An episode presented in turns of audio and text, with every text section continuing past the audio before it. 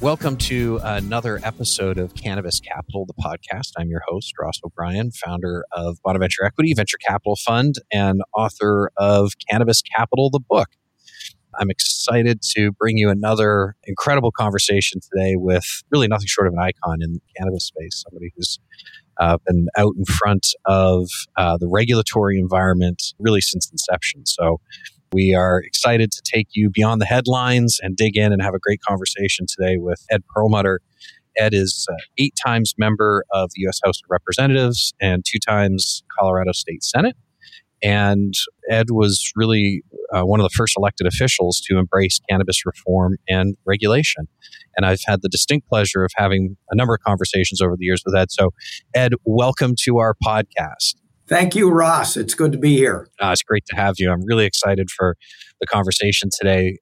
Another prescient conversation, I would imagine, between it seems like every time we get together, something major is happening. There's votes happening. There's, I remember, I think one of our first meetings was really around the the actual first voting of the Safe Banking Act. So, right. for those who don't know, why don't we back up for a second? Tell us a little bit about your practice now at Holland and Knight, a little bit about your background, and specifically some of the early sort of cannabis reform. We'll go from there.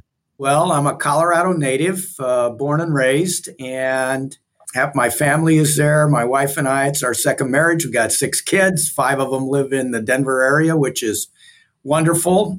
I uh, went to the University of Colorado where I got my law license, practiced law for a long time before I was elected first to the state Senate and then to the United States House of Representatives.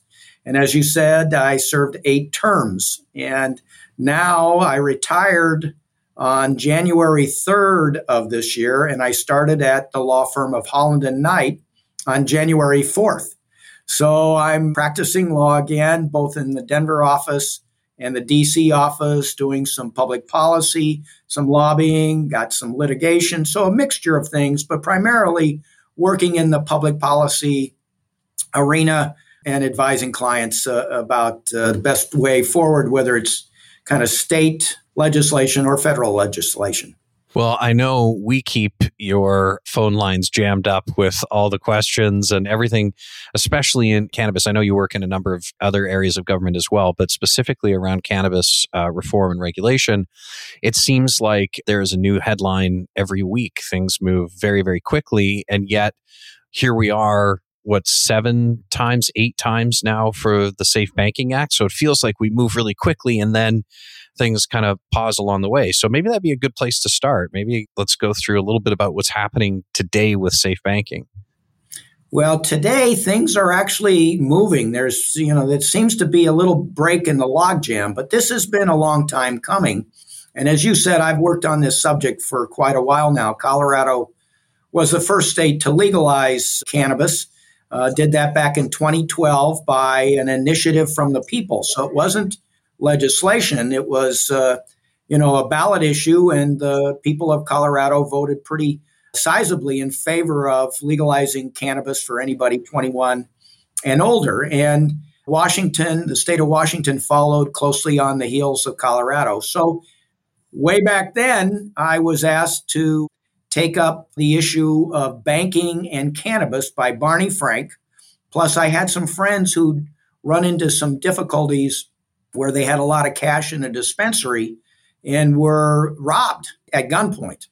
And so I took up the issue. We worked with the Obama administration, which was prepared to go with what's called the Cole Memo and the FinCEN guidance, which just said cannabis enforce, you know, bringing people in because of a violation of a cannabis law was low on the federal priority. And if you followed a few things and kept cannabis out of the hands of kids, you were transparent about the business. If you stayed away from any kind of organized crime, then you were going to be very low on the list of priorities. And that sort of remained the law, even though it was just an executive order, more or less, until we decided we had to bring the safe banking bill to lock it into the law. And as you said, we really started gaining traction about five years ago when it passed first out of committee and then passed the floor of the House to the Senate, where we sent it to the Senate seven times, but they sat on it. Now, today, the Senate is moving on moving safe banking, which is now called safer banking. They've made some changes to it, primarily in the banking section, not in the cannabis section. And I think that there's a real opportunity to make progress on this subject, uh, even though it's been stalled for about five years. So I think it's really important that people pay attention to some of the history here because I think the signals from the early days with you, I, I think it's really important that people understand this was put forward as a ballot measure, right, to start with. And, you know, the trajectory of the Safe Banking Act, when you talk about the Cole memo, it was never thought about when the Cole memo was published that there would be the need for a permanent solution at some point? I mean, it seems like it was something that was necessary at the time, but it never appeared to me as if it was something that regulators were saying, hey, this is going to be the legal precedent for the rest of time. So when we approached, and it was Denny Heck, who was in Congress at the time, he's now lieutenant governor of the state of Washington, and I approached the Obama administration asking them to just deschedule. And the administration said no, but we'll make it so it's a low priority for the Justice Department, low priority for the Treasury Department. And so they were willing to do this Cole memo and the FinCEN guidance as sort of a temporary measure while we went to Congress to get the law changed. And the reason it's a temporary measure is from administration to administration, from attorney general to attorney general, these guidances, the FinCEN guidance or the Cole memo, could be revoked. And we saw that happen. We saw the Cole memo revoked when Attorney General Sessions took over under the Trump administration. The good news is that under Secretary Mnuchin, the Treasury Secretary, the FinCEN guidance remained in place. But the main import of all this is that we've got to get a law in place so it can't just be revoked from administration to administration. So then we really got serious about moving the Safe Banking Act. And for you know the longest time, and, and Ross, you've heard me tell this story. I used to get what was called the chuckle factor. You know that it was cannabis and Perlmutter. You're from you know the Colorado. You're a mile high, and folks kind of took it as a joke. And then they realized that it wasn't a joke. That there was public safety at stake, there was equity at stake, and there was a lot of money at stake. And eventually, I got over that chuckle factor, and that's when the bill, uh, people realized this was a serious piece of legislation, and they, in the House especially, uh, saw that it needed to be moved. And we had every Democrat and more than half the Republicans. So, one of the problems Congress has had is, you know, on, on a number of issues, it's very hard to get bipartisan support but not on this piece of legislation, not on this cannabis and banking legislation. We had big bipartisan support. I remember that specifically as being part of the conversation when I think the first time we spoke was when I inter- interviewed you for the book, which would have been 19, I guess, and 18 or 19 is 19, more in there. 18, yeah. 18 or 19, yes. And it was really interesting to to hear yourself and others talk about the bipartisan nature of the Safe Banking Act. What do you attribute that to, and how is that carried forward to where we are today? Well, I think there are a number of pieces to that. I had some great Republican co sponsors, uh, most of them from Ohio Steve mm-hmm. Stivers, Warren Davidson, David Joyce. But I had strong Democratic co sponsors, uh, Earl Blumenauer out of uh, Oregon, who's really been a champion on this subject for a very long time. You know, folks from California and and the state of Washington. So one, it took good co-sponsors, and then we all worked very hard and pretty persistently to convince our colleagues, or you know, a vast majority of them, that this needed to move forward. And some of uh, the votes could be because the person was kind of a libertarian, and this shouldn't be you know, uh, prohibited in the first place. Other people, it was a public safety issue because, you know, in Colorado, we had a young man who just gotten out of Iraq, I think, who was going to college in the daytime, had a young family, was a guard in the evening named Travis Mason, and he got killed because there was a stick up and he, there was a lot of money in the dispensary and he was shot. And so we've we've seen armed robberies and and public safety kind of a threat for years now. And then the equity issue is really important because if you can't have legitimate banking to support a legitimate business in Colorado or Washington or Montana or wherever it may be, because we've got some 48 states that have some level of cannabis use now.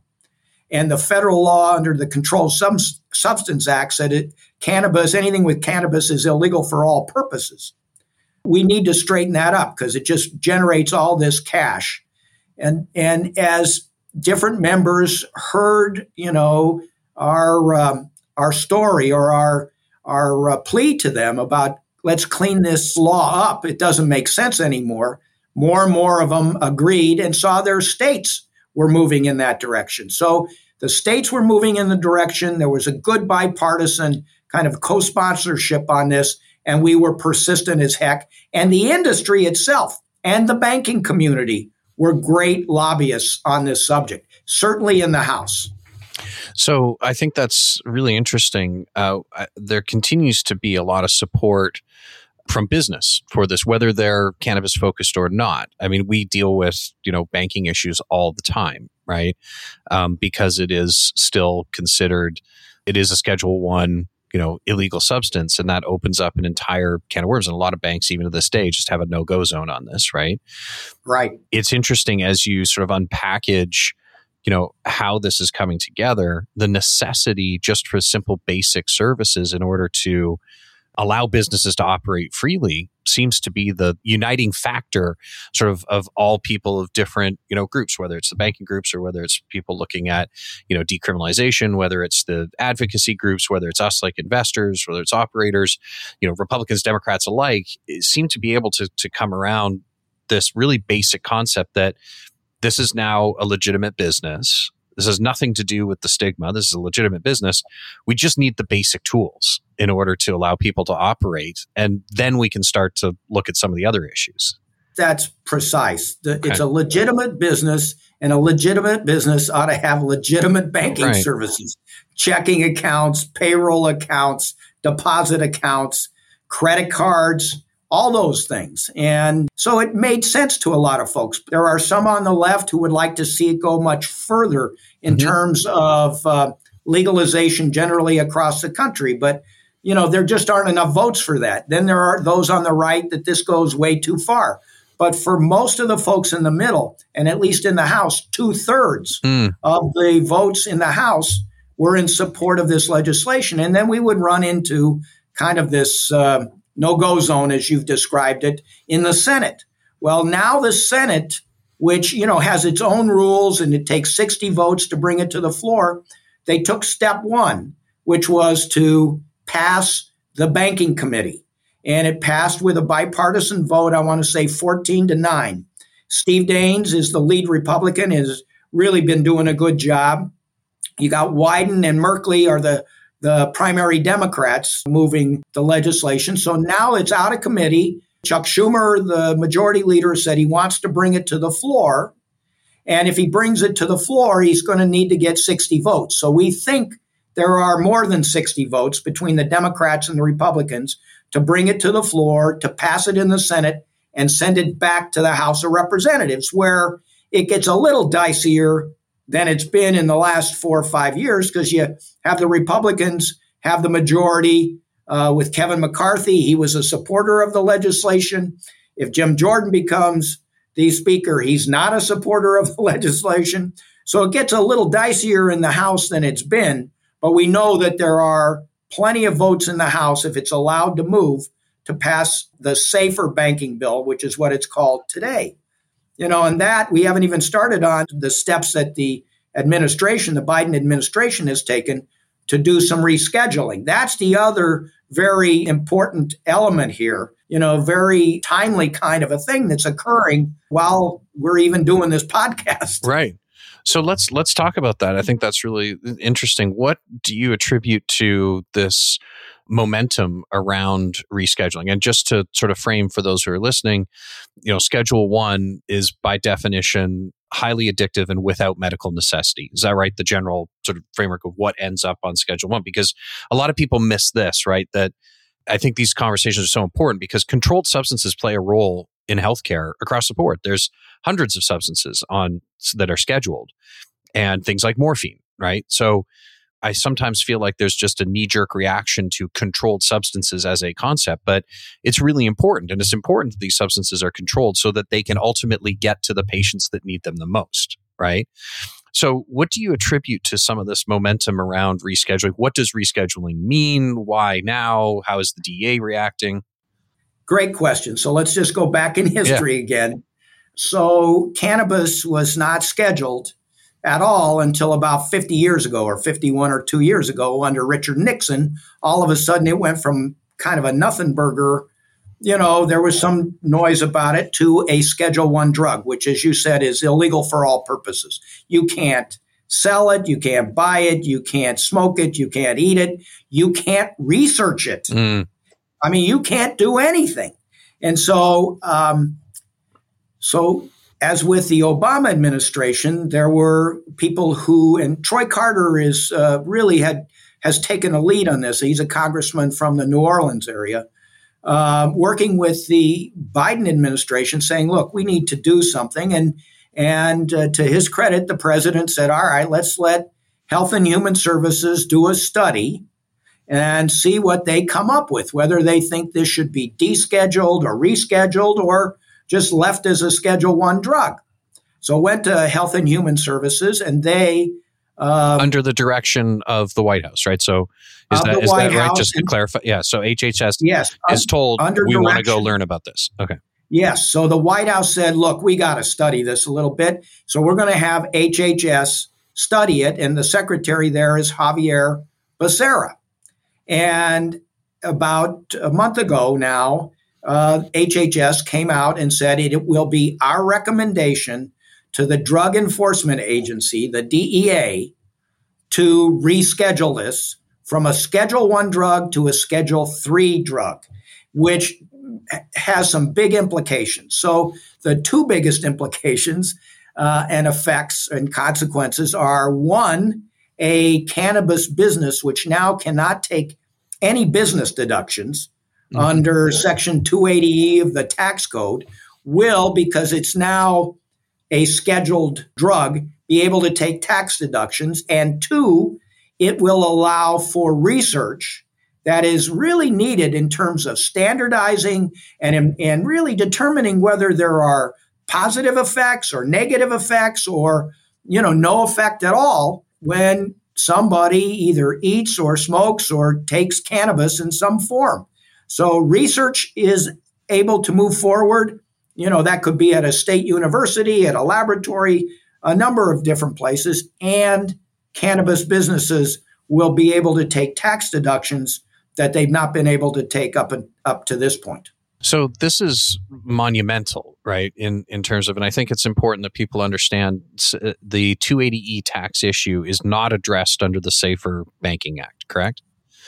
Correct. Yeah. I mean, you, if you were a very uh, innovative and inventive uh, lawyer, you might be able to get there, but it's it's much clearer by rescheduling. Right.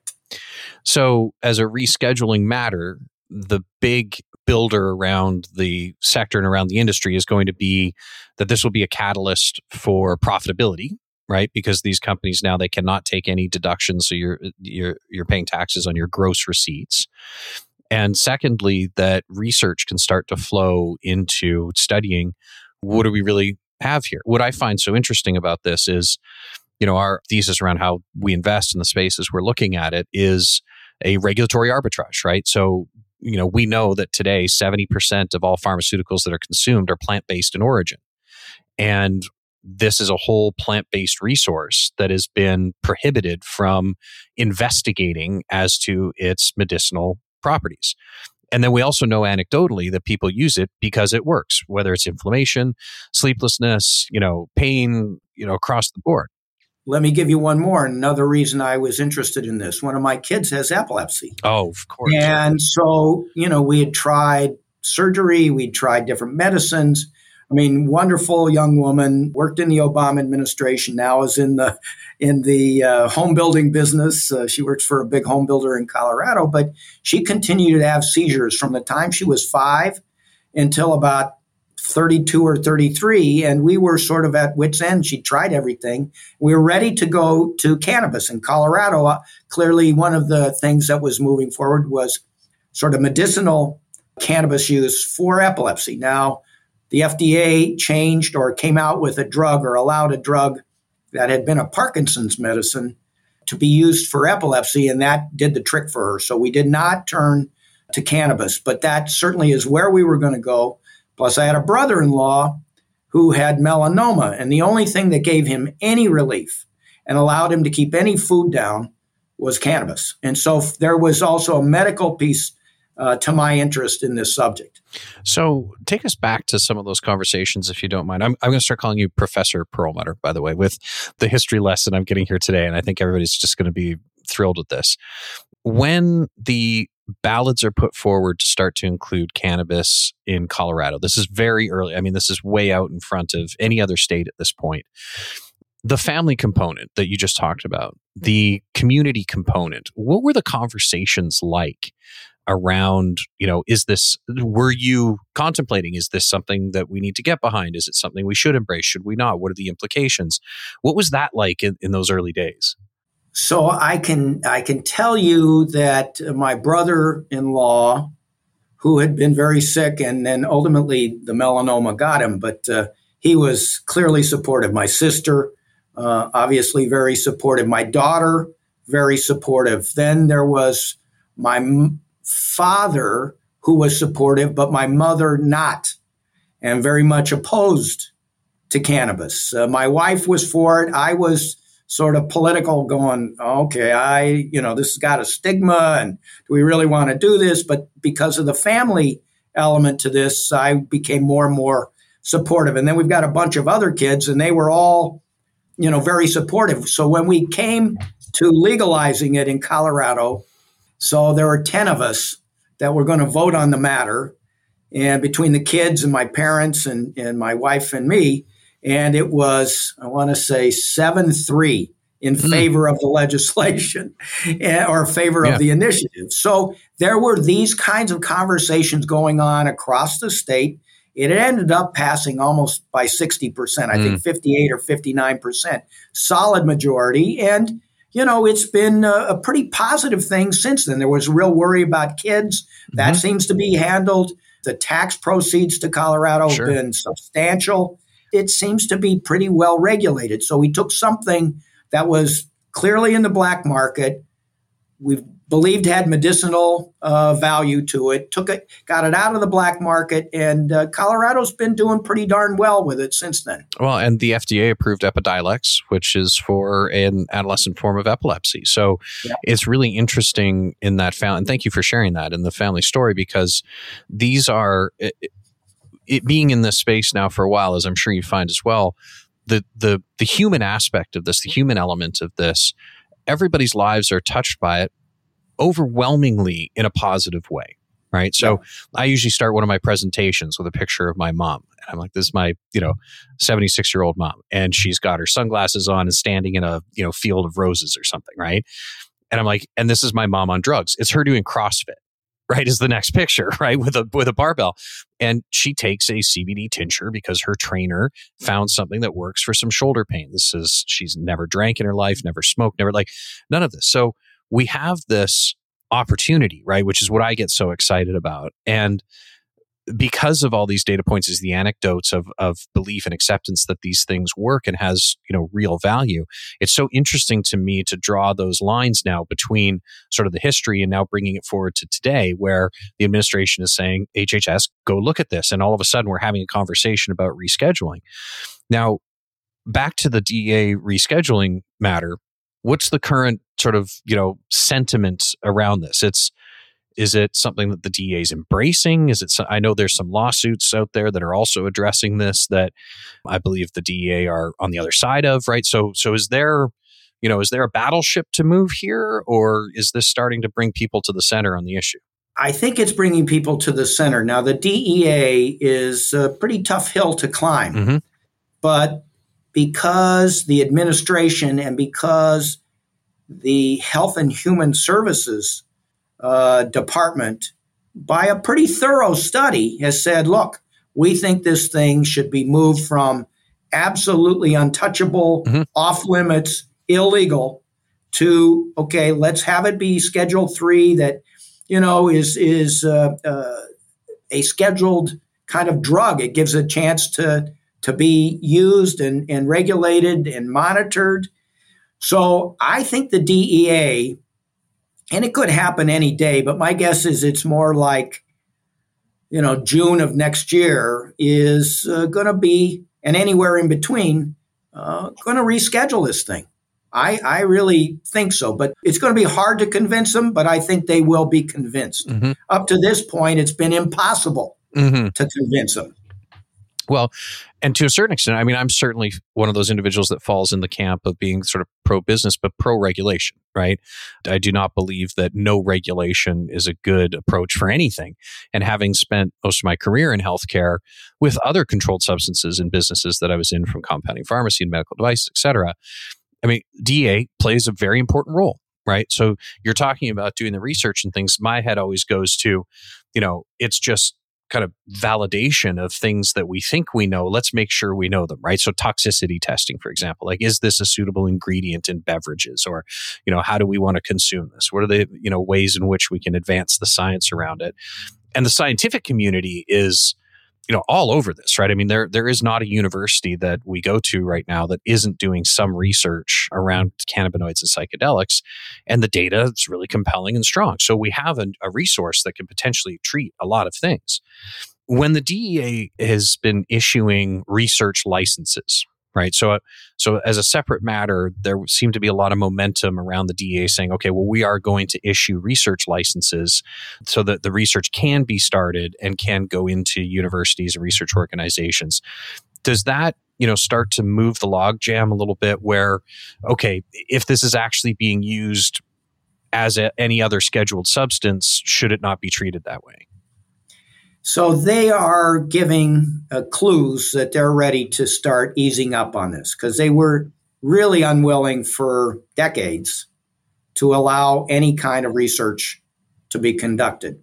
The only, I think it was Mississippi State or one uh, state university med school was allowed to do some research on this, and that was either under uh, one of the um, farm bills or something. It got stuck in someplace about 10, 15 years mm-hmm. ago. And that, that was it. Now the DEA has, in some very limited circumstances, allowed for some uh, specific research to go forward. That opens up much wider if this drug or if cannabis mm-hmm. is rescheduled to a class three drug. Then it's uh, much easier and much more available for research and monitoring. And you don't have to make such specific and you know long papers to say, look, I just want to study this stuff. Mm-hmm. So it's it definitely opens things up, and and the DEA I think has signaled a willingness to do that by granting more of these special licenses, you know, to do some research.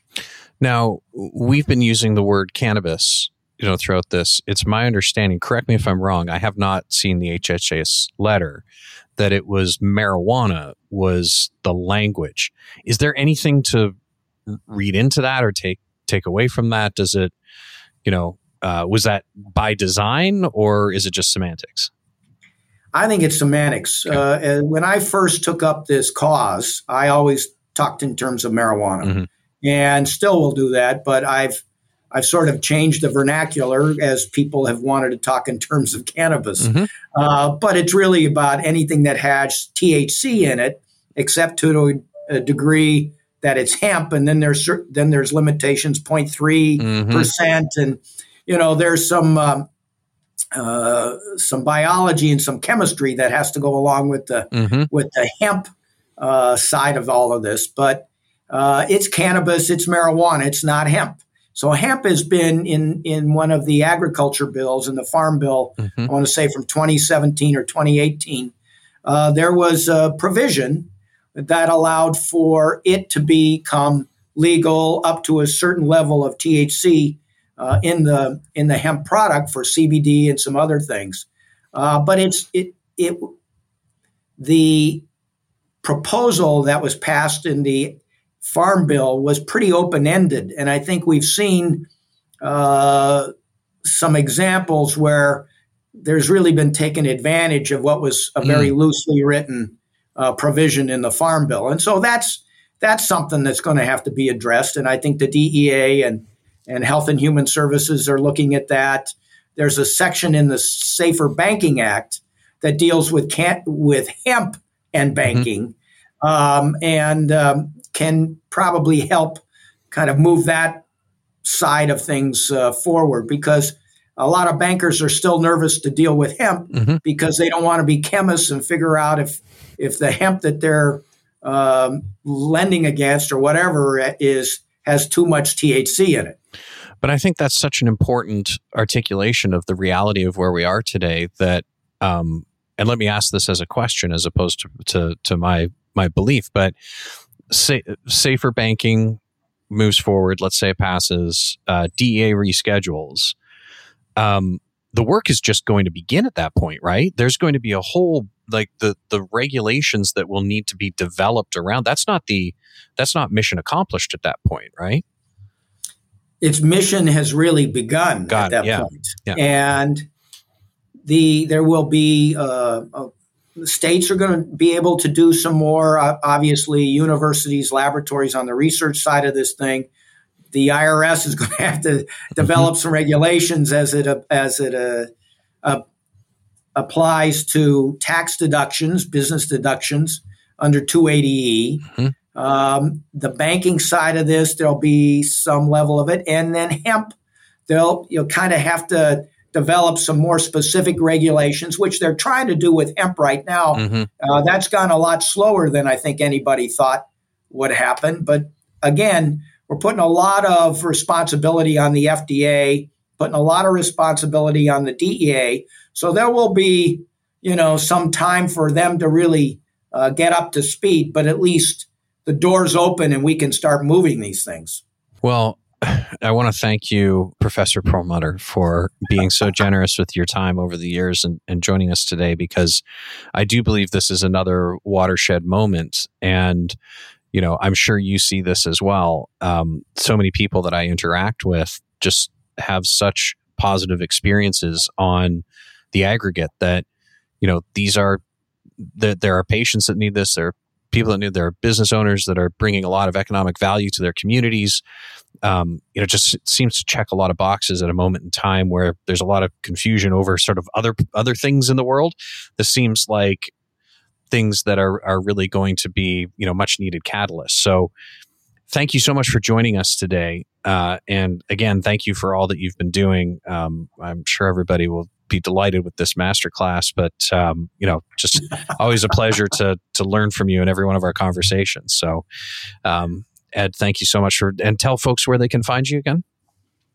So I am now an attorney at the law firm of Holland and Knight, and I'm a partner in the Denver and DC offices. We have offices all across the country, down into Mexico, South America, London, and Algiers. I mean, it's a it's a big law firm, and I'm very proud to have been able to join it. That's really exciting. Um, we're doing a lot of work with with you and your team at Holland and Knight with the Modern Health Alliance as well, the new regulatory coalition um, that we've been a part of. So, uh, I would like to continue this conversation. I hope this is part one. Maybe part two will be in Breckenridge, and part three will be in uh, Algiers, wherever. so we'll take it on the road, right?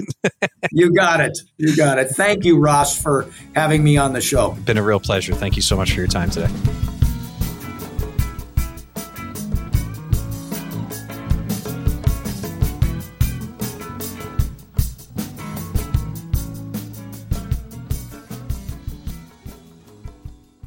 Thanks for listening to today's show.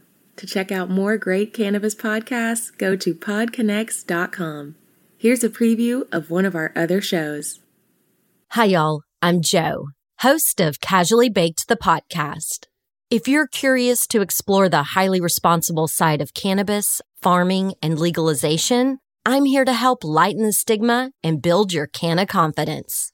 Download episodes now of Casually Baked the podcast wherever you listen to podcasts and journey with me through the evolving cannabis culture and discover how and why people like you are adding cannabis to their wellness toolkit.